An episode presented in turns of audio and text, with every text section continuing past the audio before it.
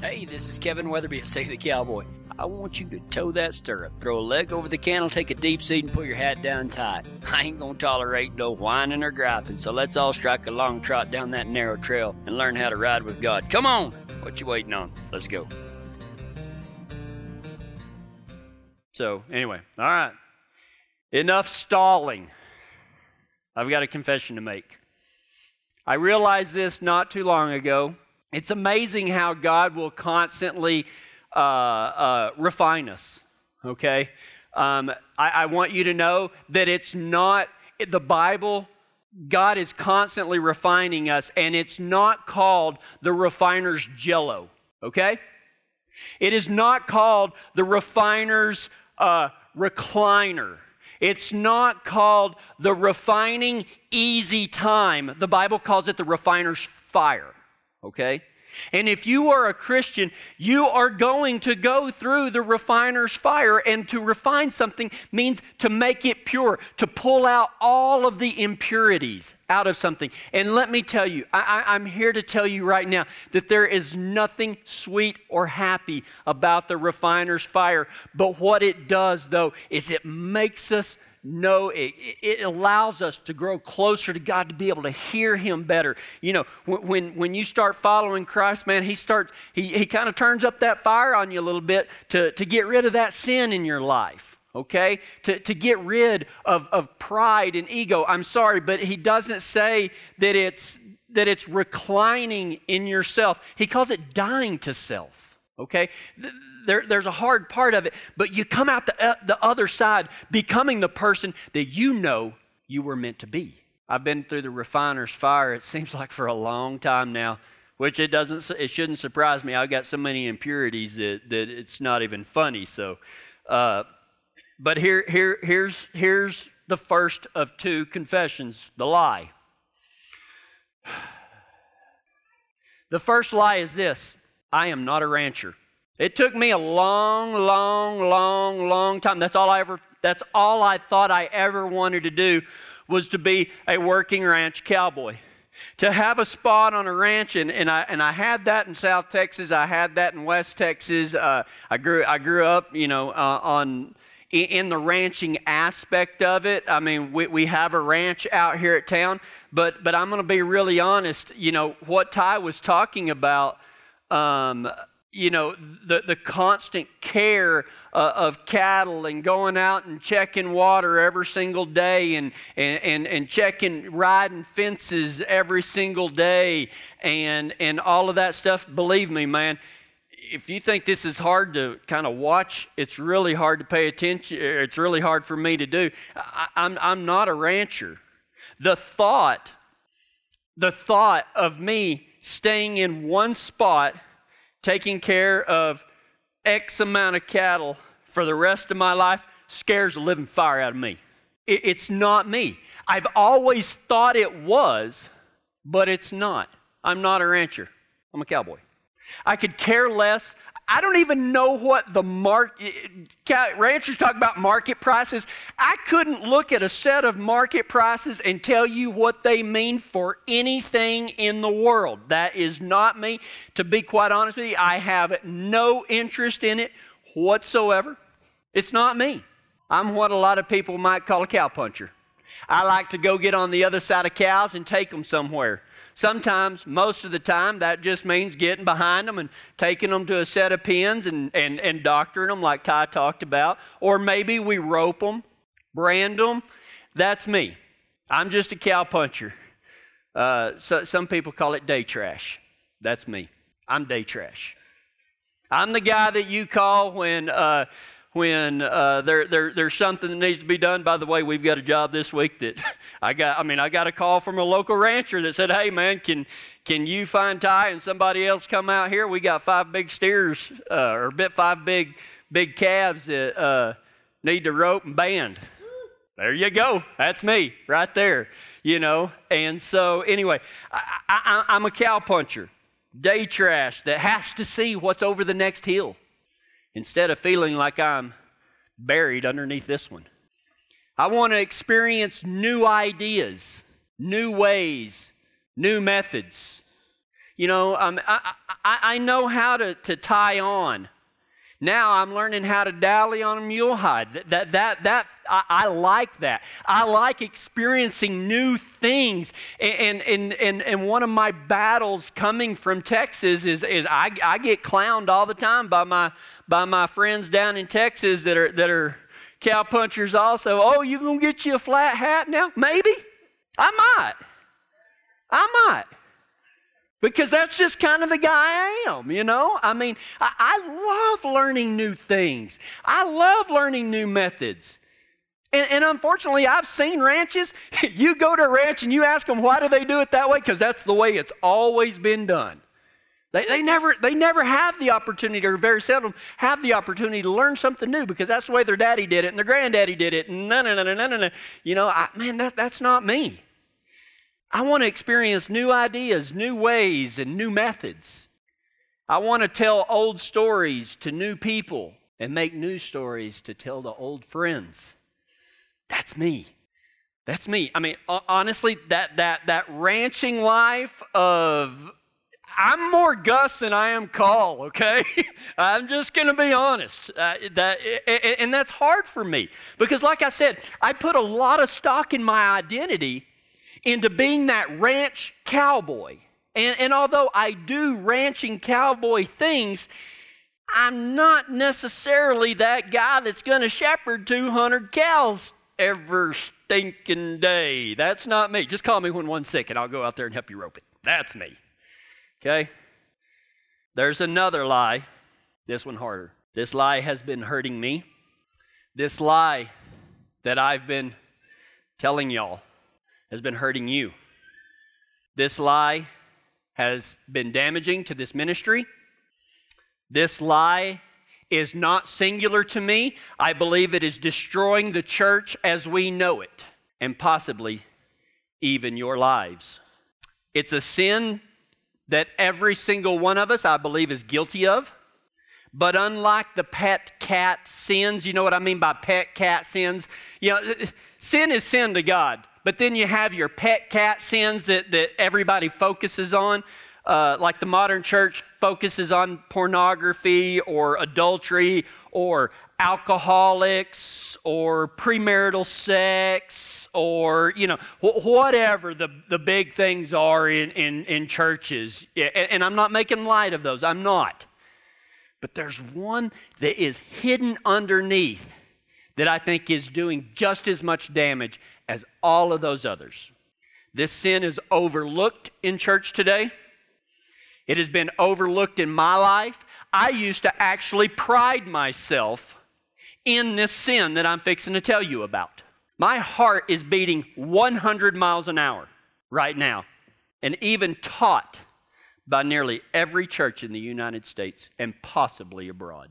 This one sin. God even warned us that this mindset, this sinful mindset, would happen, and he did it through the prophet Isaiah in Isaiah 30, verse 10. They tell that God, God is speaking here, and he's basically saying, I'm sick of this. They tell the prophets. Now, the prophets back in the old time, the prophets were the voice of God. Okay? The Holy Spirit had not yet come to tell people personally what God said. So God spoke through the prophets. Okay? They tell the prophets. This is, this is the mindset of the people. When they, when they go, when the people go to the prophets, this is what they tell the prophets. Don't tell us what is right. Don't preach to us what is right. Tell us nice things. Tell us lies. Don't tell us what is right. Tell us nice things. Tell us lies. The big lie. Now you're going to have to hold on tight, okay? You are going to have to hold on tight because this is fixing to get kind of rough and you're it's going to I'm challenging the way you think, okay? The big lie, have you figured it out? The big lie is that Christians are supposed to be nice. That is a lie. The world expects Christians to be nice. The world tells Christians, you cannot judge. That is not true. That is not true by any amount and, and I know what you're thinking. No, no, no. Jesus said, do not judge, or you will be judged. Yes. But he says the measure by which you judge others is the measure you're going to be judged with. But in 1 Timothy and even Titus, Paul tells the church, hey, when you're going to have leaders in the church, here's your criteria. They must, they, they, they can't be married to more than one woman, all right? They, they, they can't be given to too much alcohol. And, and, I mean, it gives a list of qualifications. And in order to meet those qualifications, guess what we have to do? We have to judge people. We have to look at their lifestyle. I'm not judging anybody by calling something a sin. If I say that homosexuality is a sin, I am just repeating what God said. I am not condemning nor condoning. I am merely repeating what the Bible says. The world expects Christians to be nice. The world expects Christians to be tame. Oh, just just walk around and just be nice to people and you know ne- never say anything bad about anybody because that might hurt their feelings. Never, you know, don't tell somebody the truth that can be hurtful. God never told us to be nice. Politically correct is where nice comes from. Let's be sure that nobody gets their feelings hurt. Let's take everything that we believe passionately, let's take everything that God told us to be, and let's package it in something that, that somebody that doesn't believe can, cannot think bad about us. God never told us to do that. God never said that we had to be tolerant. Okay? Now, b- before you fly off the handle, what I mean by tolerant is that, that we have to agree. If, if, if I want to live my life in a contrary manner to what God says, that nobody can disagree with it. I can disagree with your lifestyle without, without unloving you. I don't know. Does that make sense? You know what I mean? We can disagree with somebody without hating them. You can still love somebody and disagree with them. Unfortunately, I was kind of raised in, in, a mindset, and I'm not blaming, I'm naming. I was raised in a mindset that if you disagreed with someone, that you disapproved of someone. That's not true. That is not true. I can disagree with anything about you without disapproving or disliking or not loving you. It, the, the two are not connected, but being nice connects the two. You can't say anything bad about anybody else's lifestyle, or you can't have an opinion contrary to somebody else because that might look as if you are being ugly to them. It's not being ugly, it's not. Jesus told us to do many things, okay? Many, many, many things. But you know what he never told us to do? Not one time can I find whenever, is not one single instance did he ever say, You've got to be nice. He wasn't even nice. Go read your Bibles. If you've never read your Bible and saw some of the things Jesus said and went, Oh, golly, that's kind of rough, wasn't it? Jesus was not nice, he was kind. There's a difference. Jesus was truthful, he spoke the truth whether you liked it or not. Okay? But he was not nice. And the third thing, he was passionate, but he wasn't nice. He was never nice. We are called to be kind. We are called to love others, but nowhere are we called to be nice. What's the difference? I've got 10 things here that is the difference between kind and nice. First one, I asked my wife a question. I said, What's the difference between kind and nice? And immediately she said this. She said, I read this one time. The difference between kind and nice. Nice is a lie. Nice is a lie. You can be totally nice without telling the truth, can't you? You absolutely can. But if you're not telling somebody the truth, is that kind? No, it's not. No, it's not. The difference between nice and kind nice is a lie. Number two, Nice can be totally void of love. Not, uh, kindness cannot. Love, kindness is the embodiment of love. Not you, you can do something nice for somebody and show them absolutely no love whatsoever. But you cannot show somebody true kindness without love in your heart. Number three, nice fills a need within the giver.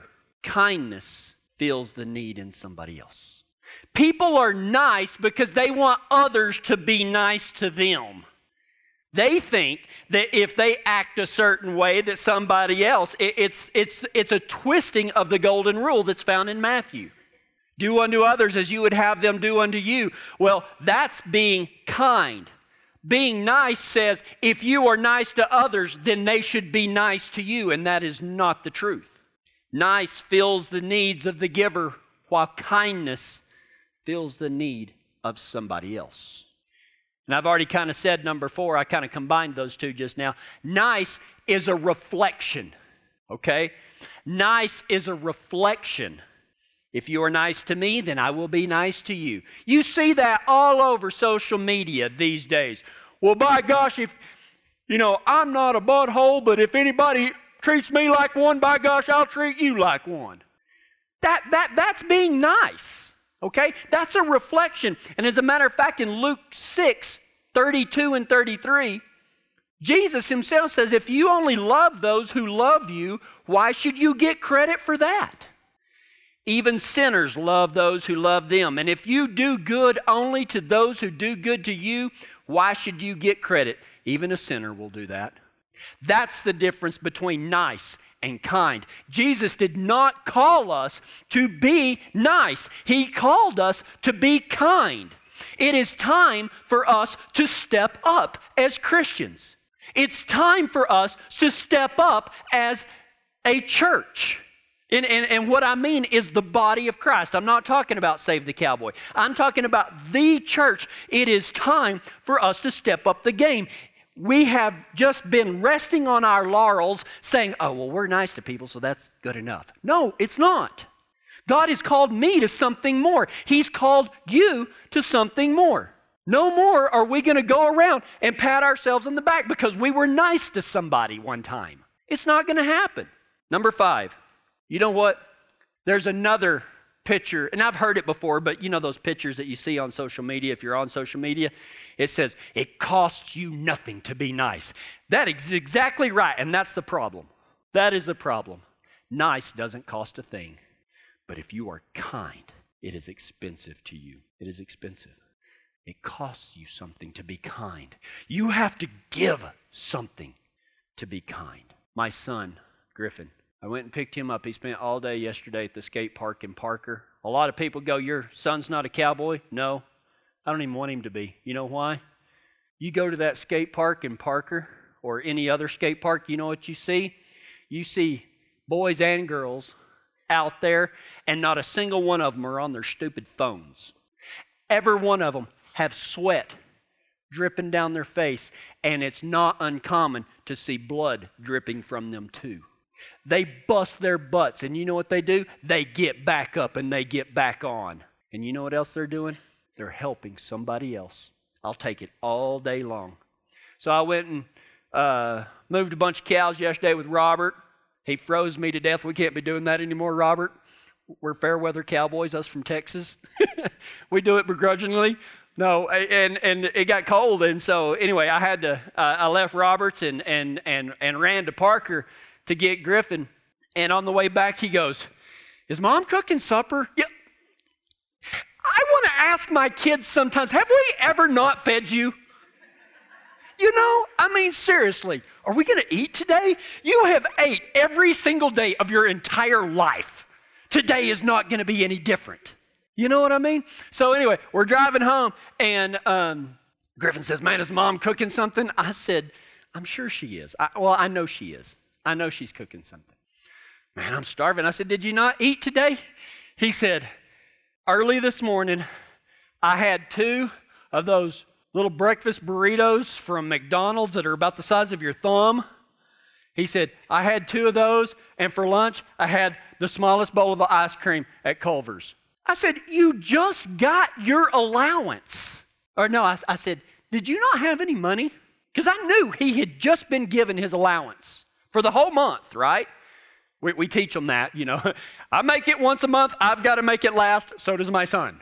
I said, Don't you have any money? No, sir. I said, You just got your allowance. He goes, I know. I said, What happened to it? He goes, Well, my friend wanted to ride skateboards with us, but he didn't have a skateboard and he didn't have enough money. So I pitched in and paid for the rest of his skateboard. And then while we were at the skateboard shop, there's this guy that, that we really like, and, and he's, he's a really, really nice guy, spends all the time. And a guy came up and said, Hey, man, we're going to order a pizza from Little Caesars. Do you want one? And the guy kind of looked down and said, No, I don't have any money. I'll be okay. Griffin walked over there and said, Get him a pizza, and gave the guy the rest of his money so that that guy could eat and Griffin went without the rest of the day. We were walking in China, walking up over an overpass, eh, like a pedestrian overpass, a walkway, because their roads are like 14 lanes long, and that's a side street because there's so many cars. And um, there was this lady sitting there. You could tell they had, they had nothing, absolutely nothing. And so I reached in my wallet and I pulled out a 20 in Chinese currency. It's about a six or seven to one, so it's about three bucks. It'll go a long ways. I reach in my pocket and pull out my wallet, and I look next to me, and Griffin's pulling out his wallet. And I reach in for a 20, and all of a sudden I see Griffin put his wallet back in, and he's got a 100, his own money. And he leans down to that lady, and he hands it to her $100 bill. I pulled out a 20. See, I'm a nice guy. My son is kind. What are you? See, nice doesn't cost anything. Nice is a 20 when you have a thousand. Kindness is a hundred when all you have is a hundred. That's the difference. We are called to be kind.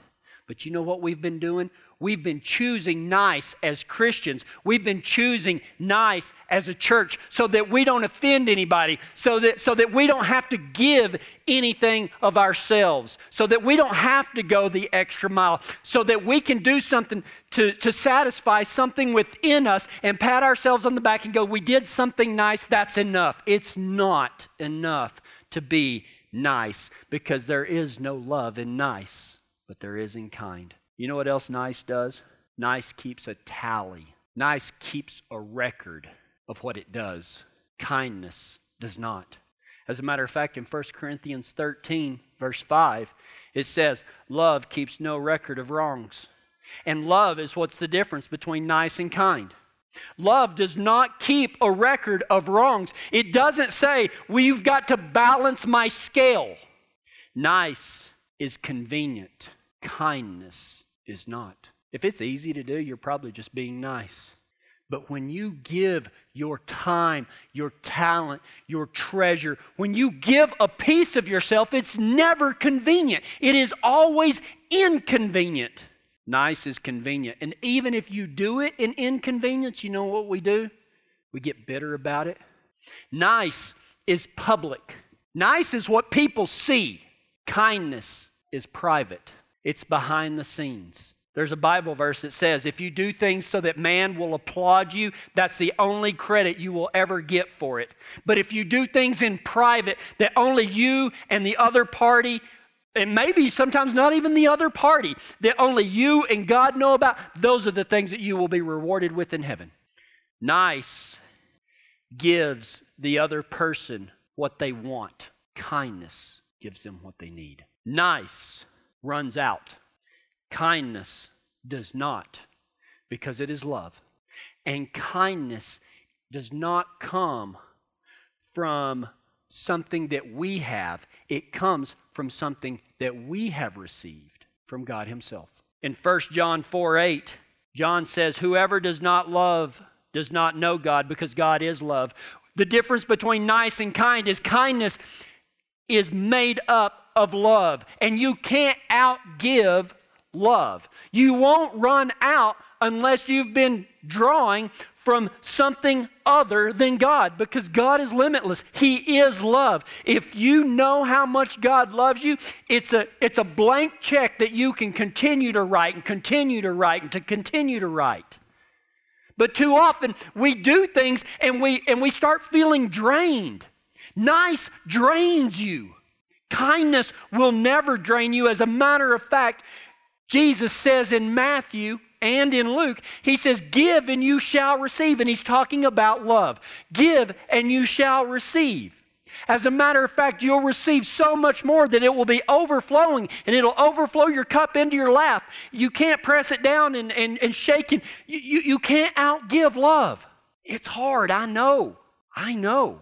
Here are some signs, and I want you to know that I'm confessing that I've been a nice guy.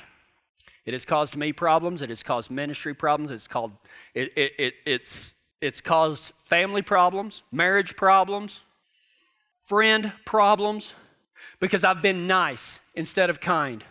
We all have kindness that resides in us. If you didn't, you wouldn't be here.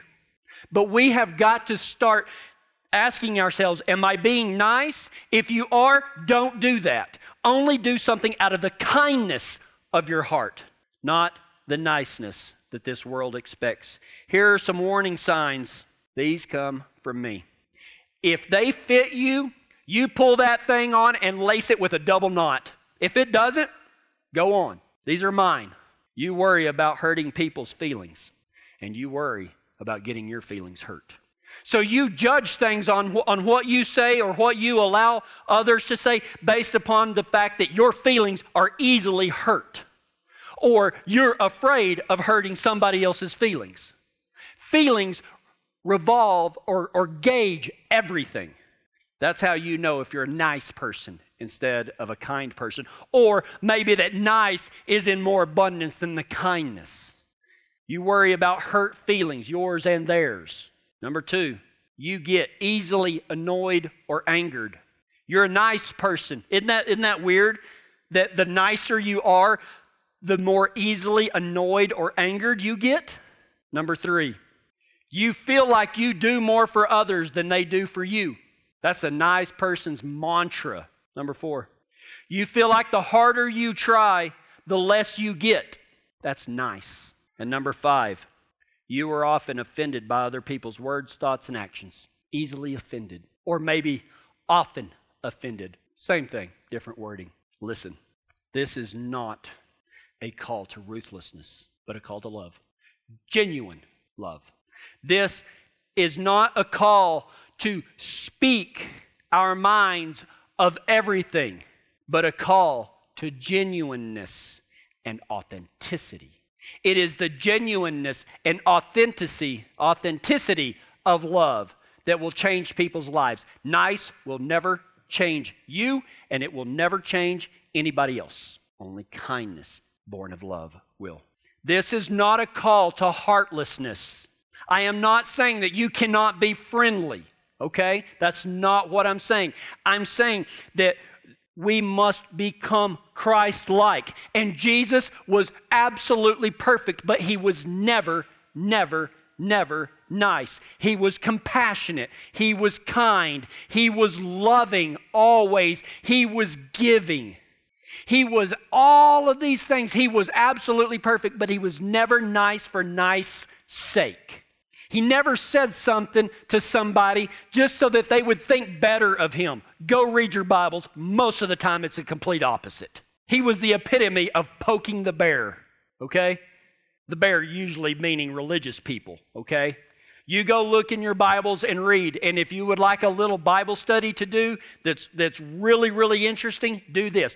Look at every encounter that Jesus ever had with another person, and there was only two types of people, well, there's maybe three. Three types of people that Jesus ever interacted with Jews, religious people. He was double hard on them. I mean, he never cut them an ounce of slack. He called them whitewashed tombs. He called them a den of vipers. And oh my gosh, he was rough. He was rough on the religious institution and look at how he dealt with sinners, full of grace and mercy, full of love, never condemning nor condoning, always loving. This is not a call to ruthlessness, but one of love. This is not a call to speak our minds of everything, but a call to genuineness and authenticity. This is not a call to heartlessness, but to Christ likeness. You know what? The opposite of nice is not mean, it's kind.